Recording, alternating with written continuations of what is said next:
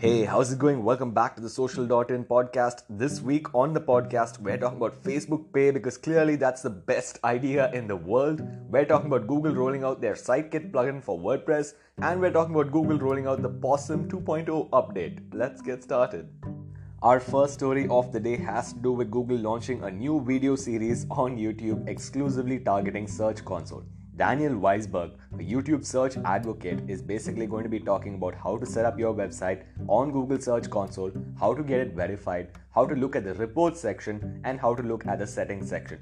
I highly recommend you subscribe to the Google Webmasters channel if you haven't already, and you can follow the channel for the video series going to be updated shortly.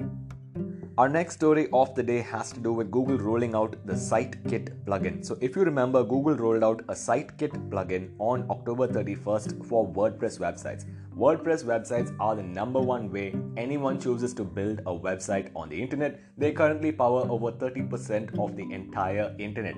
Anyway, Google has this plugin and it's a great way for you to integrate Google AdSense, Google Search Console, Google Tag Manager, Google Analytics, and Google Optimize into your WordPress website so that you can view all of this data right inside your WordPress backend. If you haven't downloaded it already, I highly recommend you do it right now. Our next story of the day has to do with the Possum 2.0 update. I kid you not, this is what it is called. So, on November 6th, 2019, a lot of users on Twitter reported that Google was making a major change to their local search algorithm.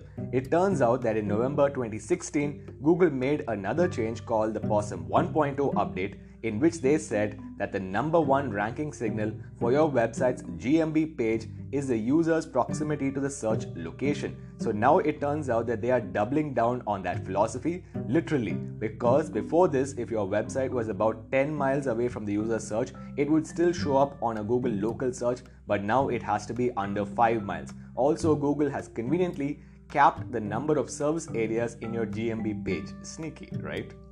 Our next story of the day has to do with everyone's favorite social network, Facebook.com. So, Facebook this week launched Facebook Pay, and this is different from their cryptocurrency Calibra, which is never ever going to launch. But anyway, Facebook Pay has launched in the US, and it is one integrated payment solution across Facebook, WhatsApp, and Instagram, all of the properties that Facebook owns. So, this will allow you to link your debit or credit cards to your settings section inside of your Facebook app and then have one integrated payment solution for P2P payments, for events, for fundraisers, for shopping, and for marketplaces. Eventually, you'll have to pay for your digital life on Facebook. Yikes. Our next story of the day has to do with Facebook rolling out an update to their iOS app which fixes a bug. At least they're calling it a bug. I think it is a feature that Mark Zuckerberg wanted to have inside his Facebook app.